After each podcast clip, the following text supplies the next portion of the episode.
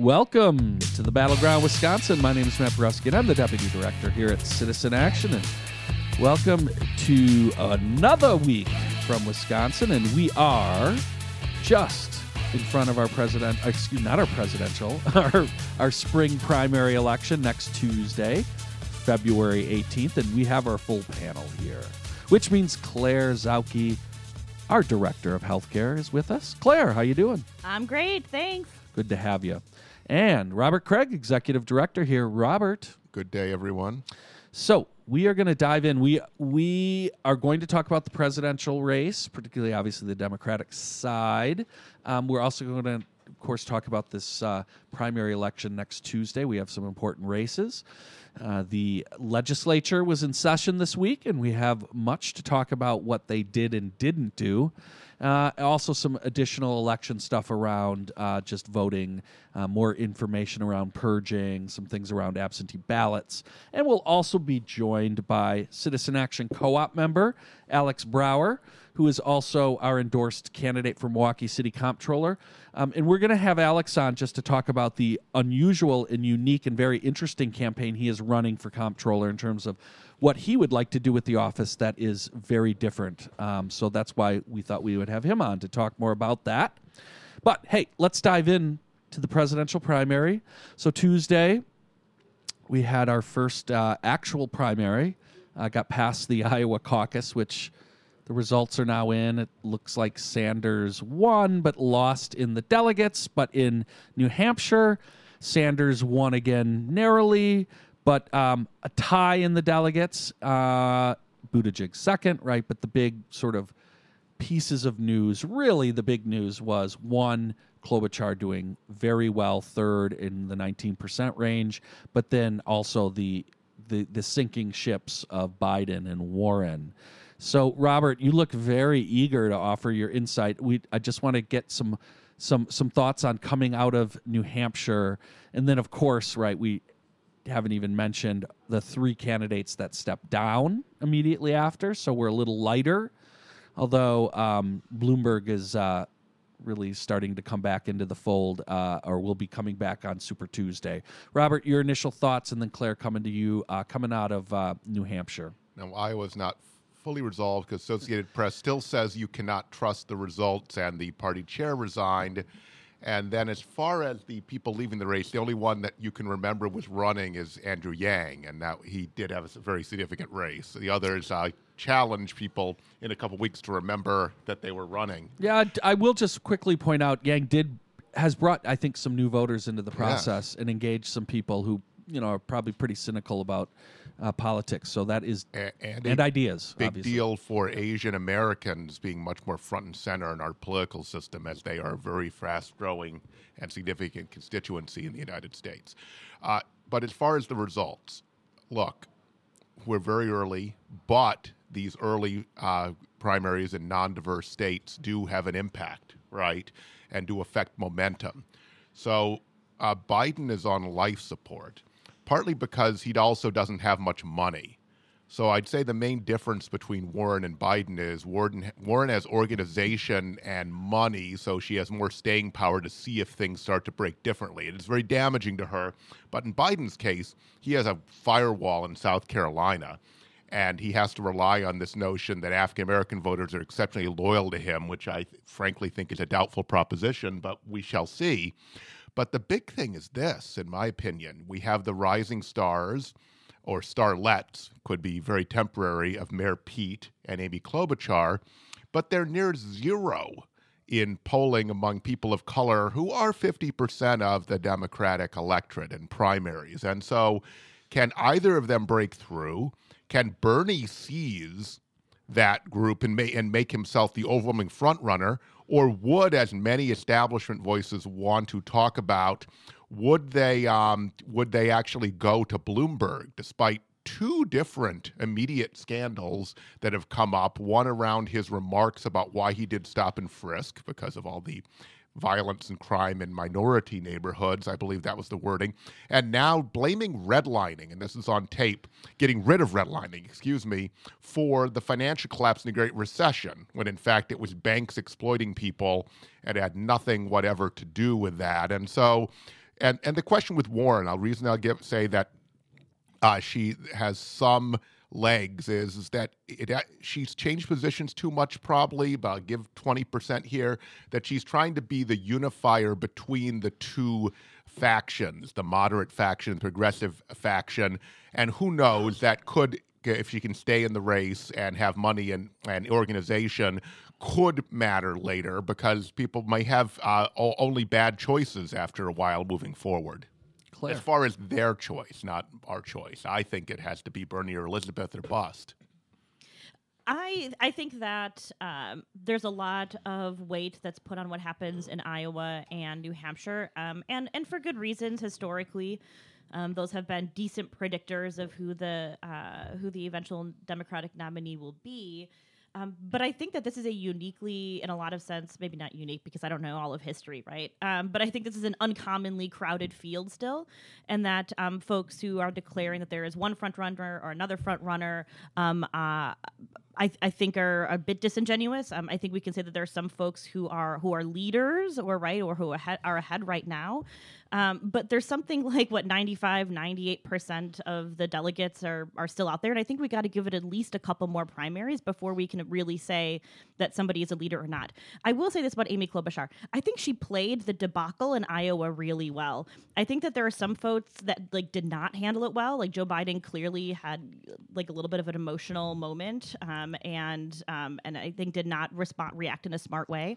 But Amy Klobuchar did. She let the attention and the chaos sort of draw a lot of attention over to Iowa, and then quietly went to New Hampshire and just was able to pretend like it didn't happen, and that was to her benefit because she got into all these little house parties that are fun and a big deal in New Hampshire that are part of their political culture. She got in front of people, she worked it, and that's what I account for her surge in New Hampshire. Again, I don't know if that's going to be possible in other states. That might be something that's uniquely possible in New Hampshire just based on their political culture. But as far as politics, I think she won the, how to make the most out of the Iowa debacle. Now, there was a debate performance, though I do wonder how much it was the actual performance versus the pundits all saying that she had a breakthrough moment and won the debate. They were at least equally influential. Self-fulfilling prophecy. Yes, exactly, because the pundits actually influence people's perception of debates. Virtuous circle, yeah. So... one thing that I would, I think is an interesting dynamic, and I just want to get both of your thoughts on.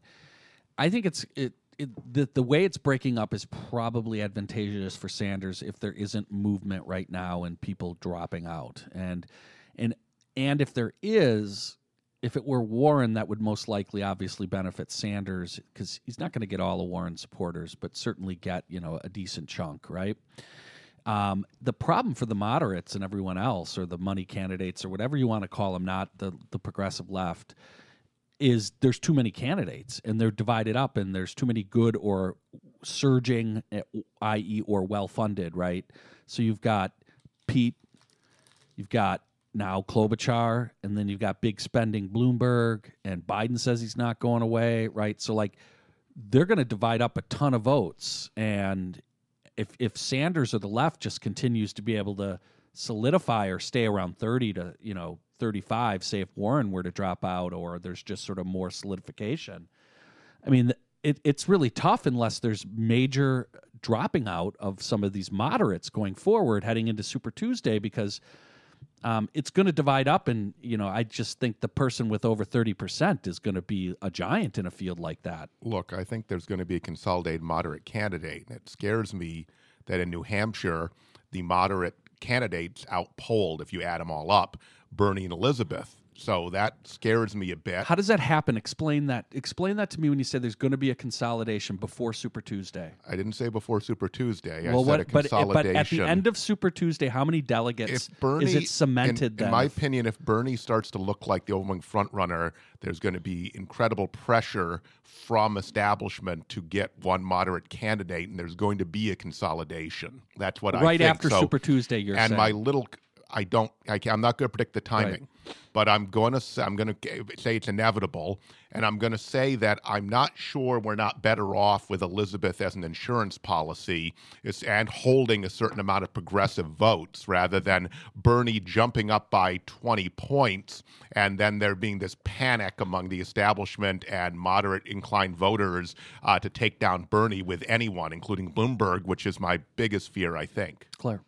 I think that's really interesting. And the only thing I'll add is that I think that I would not be surprised if the trajectory of who does well and who the nominee ends up being changes dramatically based on the order in which candidates drop out, right?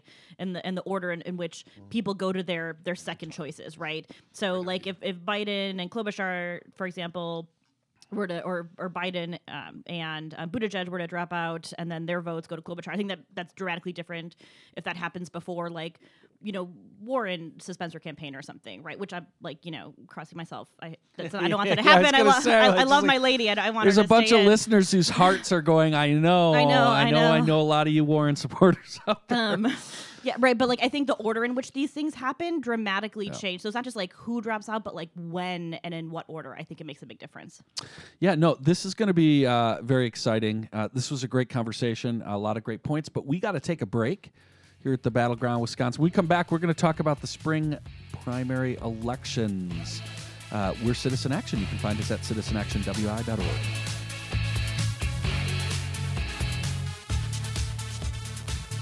Welcome back to the Battleground, Wisconsin. We're Citizen Action. We are talking about the spring primary elections. So Tuesday, February 18th, everybody, you got to make sure you go vote.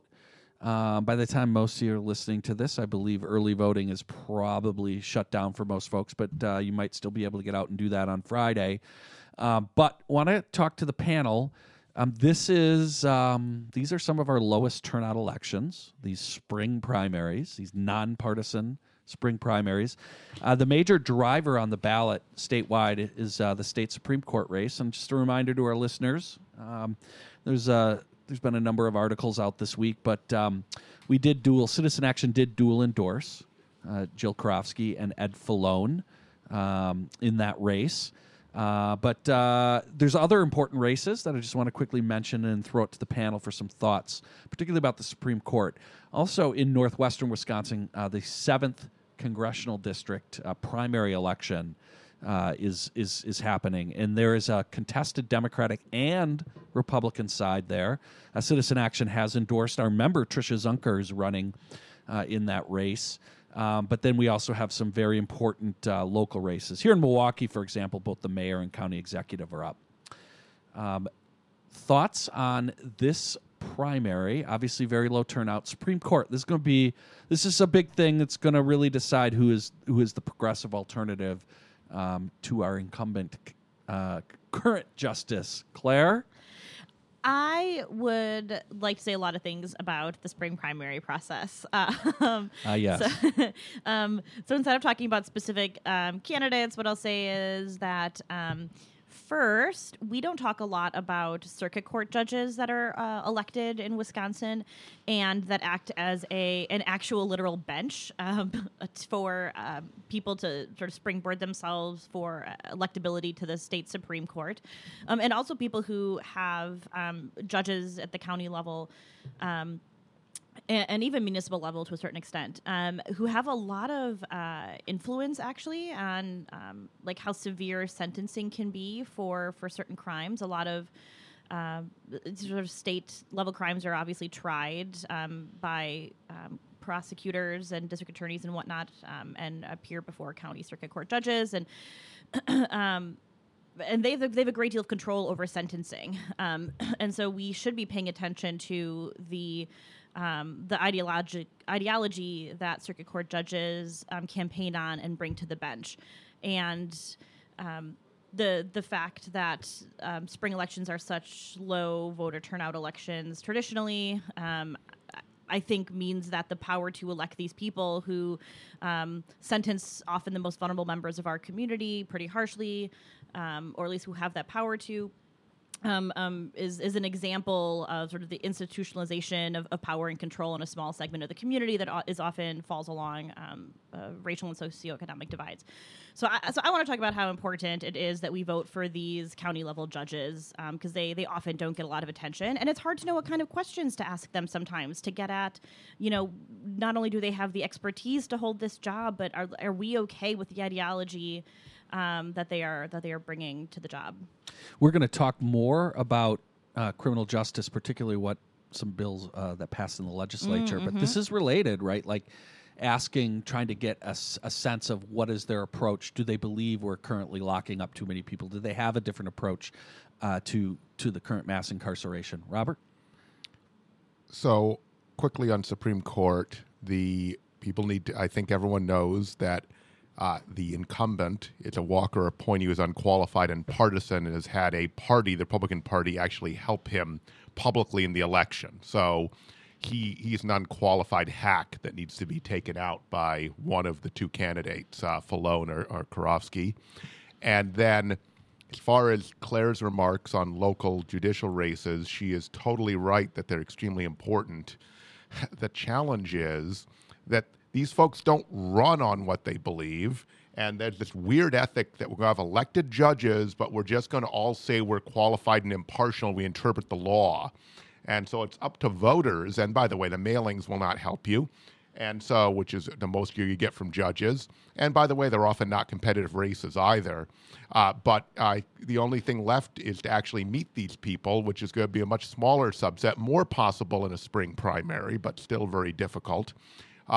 So really, we need to go to a merit-based selection system. I'm sorry, I don't have confidence that there's public assent to the judicial philosophies of most judges that are on the bench in Wisconsin, one way or the other. We've had this conversation as it relates to the state Supreme Court. Claire, you look like you're going to say something. Oh, I was going to ask what you mean by a merit-based system. I'm super curious to hear more about what that looks like. There are a lot of different states with different models, but they all come down. Some of them are not good. Like Illinois used to have a corrupt one that chose more of the white machine judges than others.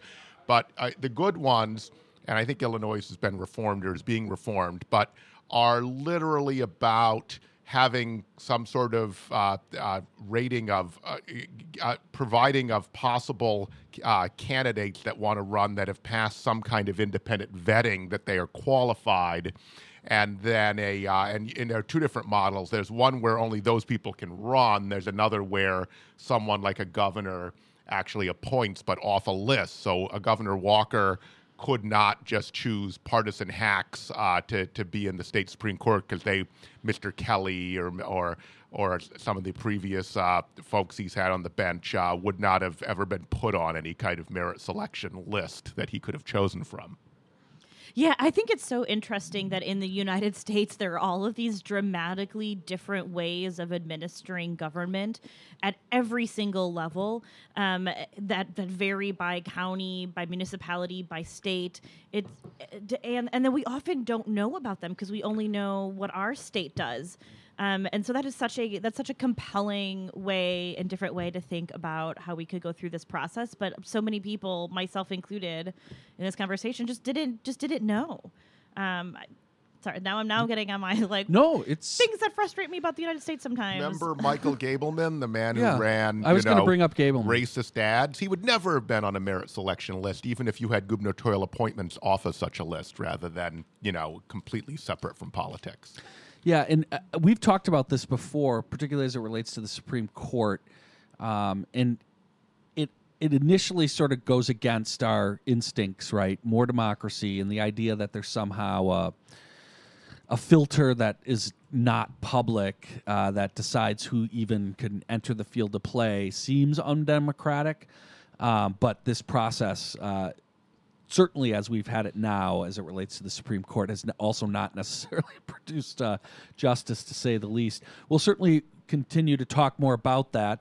Any other thoughts folks had on any other races? I know the congressional race up in the northwestern part of the state, really Wausau and then further north, both the Republican side and the Democratic side have contested primaries. Surprisingly, I thought the Republican side would be just a coronation of Tom Tiffany, but he has actually received an opponent who has been fairly well funded, and appears they're trying to out Trump each other's. I think is. I was going to say, like, he has unqualified and partisan as Mr. Tiffany. That's probably possible in the modern Republican Party. But I was going to add the Milwaukee County exec race, which we've talked about, just to say that very hot race. There's been a massive independent expenditure and intervention into the race, more which is like double what all the candidates are spending, which is something we need to ban. And with reforming Citizens United and having a campaign finance system, and Citizen Action did endorse our organizing co-op member, Chris Larson, but we also said positive things about another candidate, David Crawley. So I just want to remind folks of that. So, yeah, a lot of really, really important races next week. And most of these are local, right? So you all know them. But please, if you haven't, particularly some of these judge races that Claire brought up, please spend some time taking a look in and trying. You do have to look for clues, right, to try to suss out where some of these folks are from their public literature. But spend some time. These are important primaries, and get out and vote next Tuesday. But with that, we are going to move on. I want to talk about a couple of things that are related to our election system, and bring up actually again. It's the purge. We've talked about the voter purge that is currently suspended, thanks in large part to our election commission and some leadership there. But there was a really good story that WTMJ TV did here in Milwaukee, where they went and tried to go talk to at people's houses, folks that were on the voter purge list. And not a big shock given what we thought going in, but there were plenty of people who were on that list who actually still live there, were registered there, but just, either didn't see the mail and stuff, and just really shows how bad a process this voter purge was, but we'll have a link to that that story because it's really important. There's a couple of really good interviews with people that just sort of talk about what it's like to actually be on that list and kind of really how that makes you feel to just sort of have it callously sort of tossed away that way. And those listening on the radio can go to the Battleground Wisconsin section of the Citizen Action of Wisconsin website. Yep, and there'll be a link there where you can go see that story. But we got to take a break. When we come back, we are going to talk. We're going to talk some more about some of what's been going on in the state legislature this week because, hey, you remember there was going to be a special section on education. We're going to fix everything, right? All right, we'll be right back. Welcome back to the Battleground Wisconsin. We're Citizen Action. You can find us at citizenactionwi.org. Well, the legislature was in session, folks, so good things were happening. We need to talk about them. In particular, we got to talk about this, quote, tougher on crime bill that the GOP trotted out this week, and it's a dog, right? Like, it's really, really bad. It's basically, it's like it came out of the 1990s, tough on crime. Well, again, it's tougher on crime. I must reiterate the ridiculous title, on crime. The ridiculous title, which has produced some very ridiculous press releases. Look, it's a step in the wrong direction. We have mass incarceration. We have talked about that on the show. We've had Evan Goyke on the show. We've had other folks on the show talking about this issue. Governor Evers promised to cut prison rates. And even Republicans, both nationally and in this state, some of them started talking about trying to look at ways for alternatives. And then we have this garbage bills. I think it was a Bill's bill that essentially is looking to find ways and loopholes to pull more people back into the prison system. Just absolutely step in the wrong direction, Claire. I would like to say, first of all, that I had one joke planned for this entire podcast, and you stole my joke. I'm sorry. I was going to say the 1990s called, and they want their crime policy back. That's good. You're good. Thank you. You can't see I'm flipping my hair right now. This is very clearly the Assembly and Senate Republicans doubling down on what are proven to be really, really ineffective and harmful policies. So much so that that these exact same types of policies are being condemned on the national level, right? I mean, like, Joe Biden has had to answer for his actions with the 94 crime bill, just because they've proven to be so counterproductive and harmful and destructive to communities, especially communities of color and the Black community. And so, here we have Wisconsin Republicans with their fingers in their ears going, la, la, la, la, la, we should do this because it's going to be not a problem in Wisconsin when it has been in other places, and because it makes it easier for them to go and campaign on the public tax dollar for 6 months while they run for reelection. It's just clearly them throwing the community under the bus. It's shameful. So what this is really about, since what Claire said is irrefutable, is politics and revving up the red segregated Milwaukee suburbs ahead of the election, because they know that leakage in those suburbs is what cost Walker re-election, period. And so they've gone back to this. They're just going to try to get every last scrap out of the, dog whistling, it's crime of those people in the Milwaukee kind of message, until they're finally outnumbered and until there's actually slowly but surely more diversity in the exurbs, really, the suburbs outside of Milwaukee County. And so, they're going to make revocations mandatory, that is, being thrown back in jail if you violate any parole procedure, if you're not convicted of another crime, and given no discretion even to the parole officer. So that is just a way to increase the size of the prison population. A new prison. Some people think this would these might cause us need two more buildings. $800 million a year. Yeah. So if you think about this, what does this do? It doesn't make us safer. Okay, that's very well established.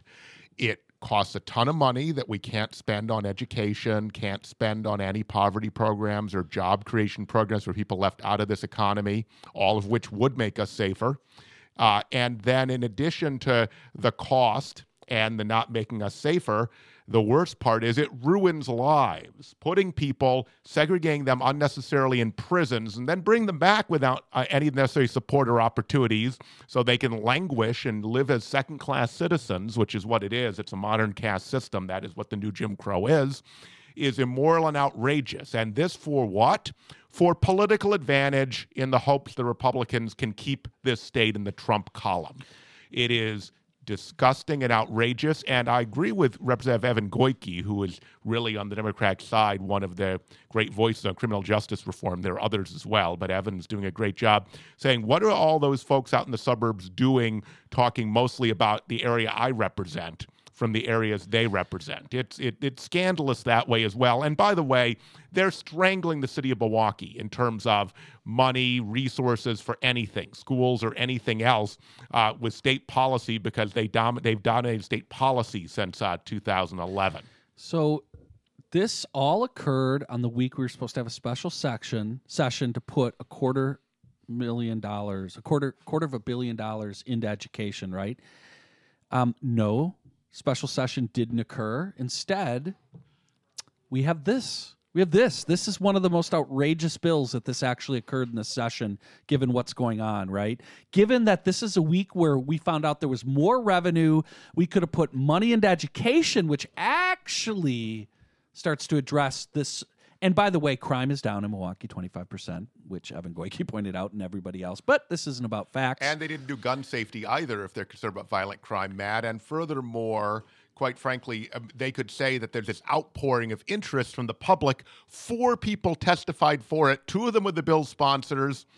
One was the police chief of West Dallas. Shame on him. And one was the leader from the Milwaukee Police Association, the right-wing Walker-supporting police association union. So shout out to all of the the Democratic leaders who step up and spoke very passionately in opposition to this. This is it's a slightly traumatic day to have to go through this when you're trying to make progress in this area, and this really goes backwards. And let's just be clear: this is discriminatory bill, right? Because we know the impacts it's going to have, and so it's awful.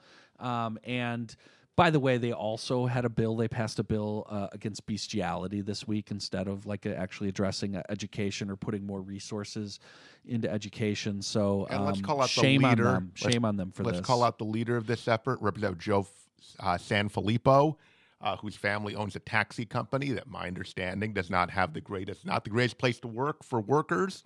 And so let's call Mr. Sanfelippo out as well for demagoguing on this issue. And before we let this segment slip away, we do need to talk about another piece that was done and finding a way to make things worse. They're basically passed a bill around the sexual assault kit testing. Claire, I'm more quality legislating that is actually not happening and is going to have a real impact on people. Let's talk about why this bill was necessary in the first place, yes, and why it's being talked about in the legislature. So back towards the end of Walker's administration, it was revealed that there were thousands of untested rape kits. It's just sitting around in Wisconsin. And Brad Schimmel, Josh Kaul's predecessor, had applied for some, or received, I don't know how it came about, received some millions of dollars from the federal government in, I think, 2015-ish to try to clear up this backlog and get things moving. And he didn't test a single rape kit. It took him, I think, like 2 years to start testing these rape kits, and then finally, towards the end of his term, he announced that they'd gone through, out of 6,000, they'd gone through like 4,000 of them or something, right? And so there clearly is just not a commitment to protecting victims here. I mean, we want to talk about being tough on crime in the last segment, right? I mean, this is clearly an example of not actually caring about crime, because if you did, you would care about getting these rape kits tested. Anyways, and so it got so bad that I think something like 6 or 9 folks were actually criminally charged in this backlog. And so we have a history in Wisconsin of not doing this well. And Josh Kaul campaigned on this issue and made it a priority of his. One election, partly based on this. Super glad that he's elevating this issue and actually proposed, now that this backlog is basically cleared up, some protocols and procedures to help ensure that it never happens again. And these pieces of legislation that he backed got bipartisan support. They passed out of the Senate, and then Robin Voss and his little cartel of legislators who control things in the Assembly. That's not the word. That's good. Because I'm so mad about this issue. Just put the kibosh on doing anything with this legislation. Claire, there's a kicker. Bizarrely, immigration comes up in the bill, and it's a Trump-style view of immigration. What does it do? Yeah, so clearly this is Assembly Republicans putting poison pills into this legislation to ensure that Democrats aren't going to vote for it.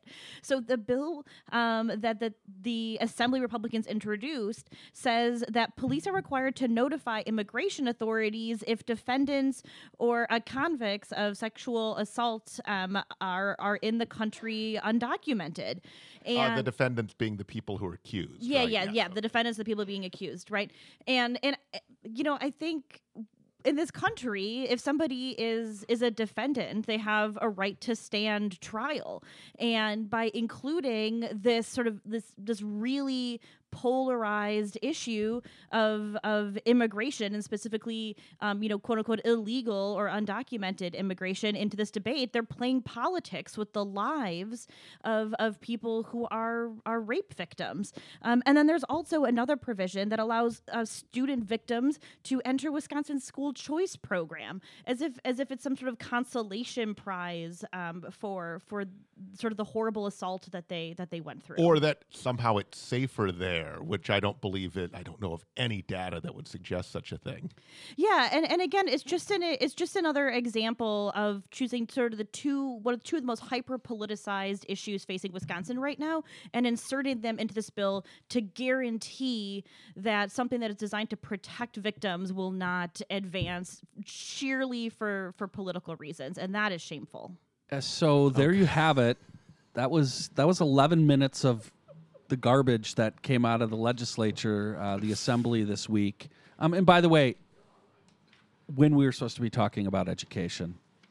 With that, we got to take a break. When we come back, we're going to be joined by Alex Brower, who is running for comptroller here in Milwaukee.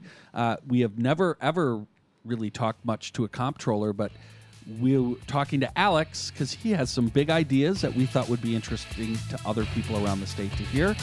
We'll be back with Alex. You're listening to the Battleground Wisconsin, Citizen Action. Welcome back to the Battleground Wisconsin. Again, we're Citizen Action. You can find us at citizenactionwi.org. We are joined, we're very fortunate to be joined by Alex Brower. Alex is a Citizen Action co-op member and also running for city comptroller. Alex, thanks for joining us. Yeah, thanks for having me on the program today, Matt. I really appreciate it. So Alex is running for the city of Milwaukee comptroller, and well, you know, you may be thinking, oh, this is a statewide show. Why do we having a comptroller candidate from Milwaukee? Well, we're having Alex because Alex is running on a vision that is unlike what we have ever heard from a comptroller, and it's a very progressive vision. So, Alex, tell us a couple of some of the really exciting things that you're proposing and why you're running for comptroller. Yeah, no, I really appreciate the opportunity, man. Thank you. We're running a really progressive platform to change the way our economy's working. I'm running a couple of the really progressive things I'm talking about is I'm advocating for the city of Milwaukee, and municipalities all across the state could do this to our understanding of the statutes. I'm running to establish a public bank, which is the idea that the government would own and charter a bank that would be the depository for the government's money. And we could use, through the power of lending, we could use those deposits to put capital and resource into distressed communities and really create an economy that works for everybody and not just the rich. I'm also advocating for the city to use a little-known law to replace We Energies with a municipal utility so that we can fully implement the Green New Deal here in Milwaukee. Well, that's big stuff here. So talk more about that and why that's so important in your platform. Yeah. Well, and yeah, I know, right? I think one of the strategies I think we should be employing as progressives at the local and national level is to be running on things that are going to excite working class people and get them out to the polls. That's my theory of change. Well, I know a bunch of folks share that theory of change as well, but I really think we should be implementing it as best as we can. We don't want to be talking about things that are completely impossible, right? Or that would be completely outside of the jurisdiction of the governments that we're operating in. But I think we should be finding things that maybe even people aren't even talking about that our unit of governments can work on, and we should be advocating for those. And so with the We Energies piece, there's actually a law, a state law. For your listeners out there, it's Chapter 197 of the state statutes. The chapter is entitled Municipal Acquisition of Utilities.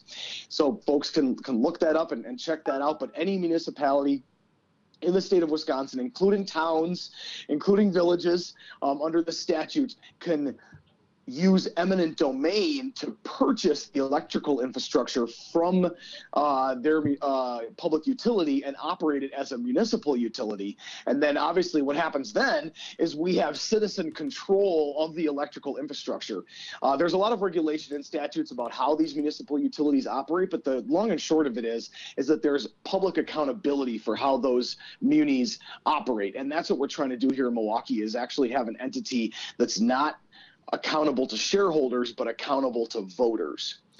And so this is going to allow us to make a decision, but beyond just what the rates are and what kind of services we provide. This will allow us to make decisions about how quickly we transition to 100% renewable energy economy. And right now, those decisions are being made behind closed doors. or public Alex? Organizations like Citizen Action and others are asking nicely when really we should be in the driver's seat making those decisions ourselves. Hey, Alex. For how fast we move. Yeah. I want to commend you. This is Robert. First of all, on actually running to use the full power of your office and also use the kind of public position of the office to advocate for even bigger things. And we have just had, in the kind of attack on our own democracy in the last 40 years, this kind of tendency to have office holders who you barely know they're there. And what's the point of having public elections? I mean, a comptroller's office, we have people running saying that they're the best accountant. You know what? There are a bunch of professional accountants who do the work. We need someone who's accountable to the public who is also overseeing the accountants, right? Exactly. How is the public going to know who's the best accountant, right? And then my second thing is, and by the way, we think that Sarah Godlewski, the state treasurer, has shown the way to other candidates around the state like you are on how you can do this. The second thing is you could not be more right about We Energies. The for-profit, investor-owned utilities are literally a threat to the species because they are making money off of fossil fuels. And if they will not act in the public interest, they've actually went through the Walker's rigged PSC to get rules that actually punish solar, right?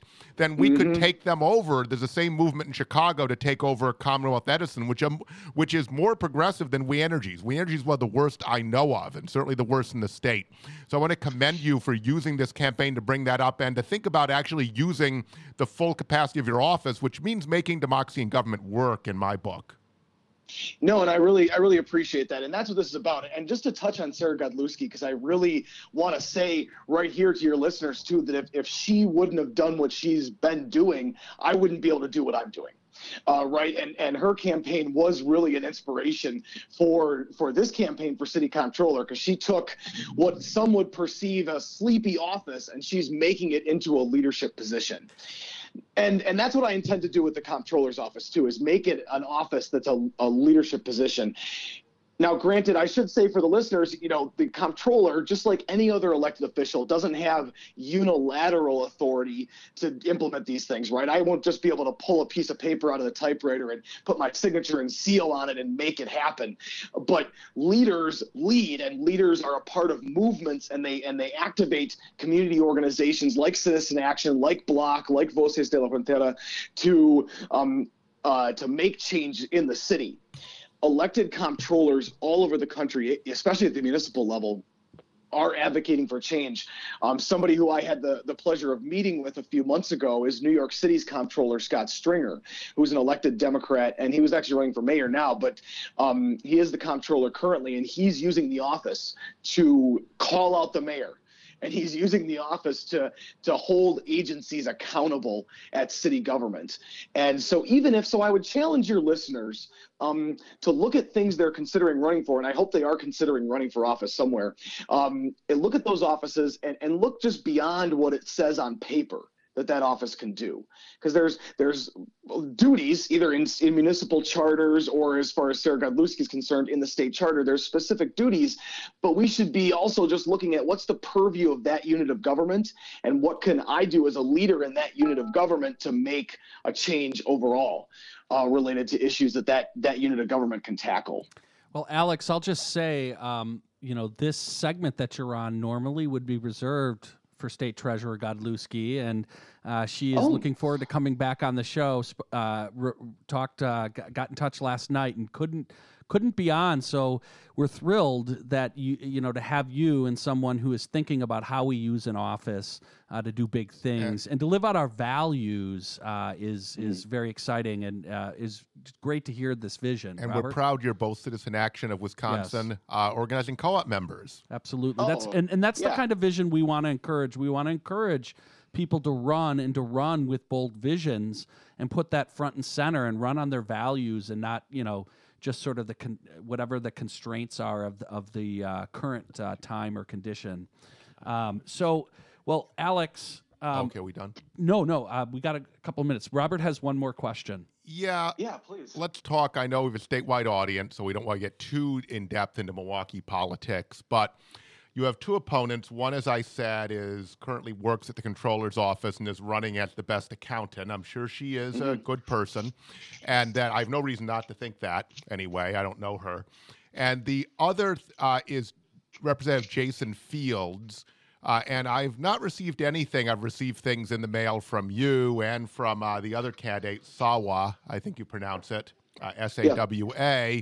But I got something from a PAC run by a former conservative radio host, Sherwin Hughes, telling us all about how Jason Fields somehow will be a better watchdog and hold things accountable. And there's a crying woman on the front. I'm not sure why she's crying about the Comptroller's office, but maybe you can shed some light on what Mr. Fields might be running on. He's well known as a voucher proponent in the state legislature.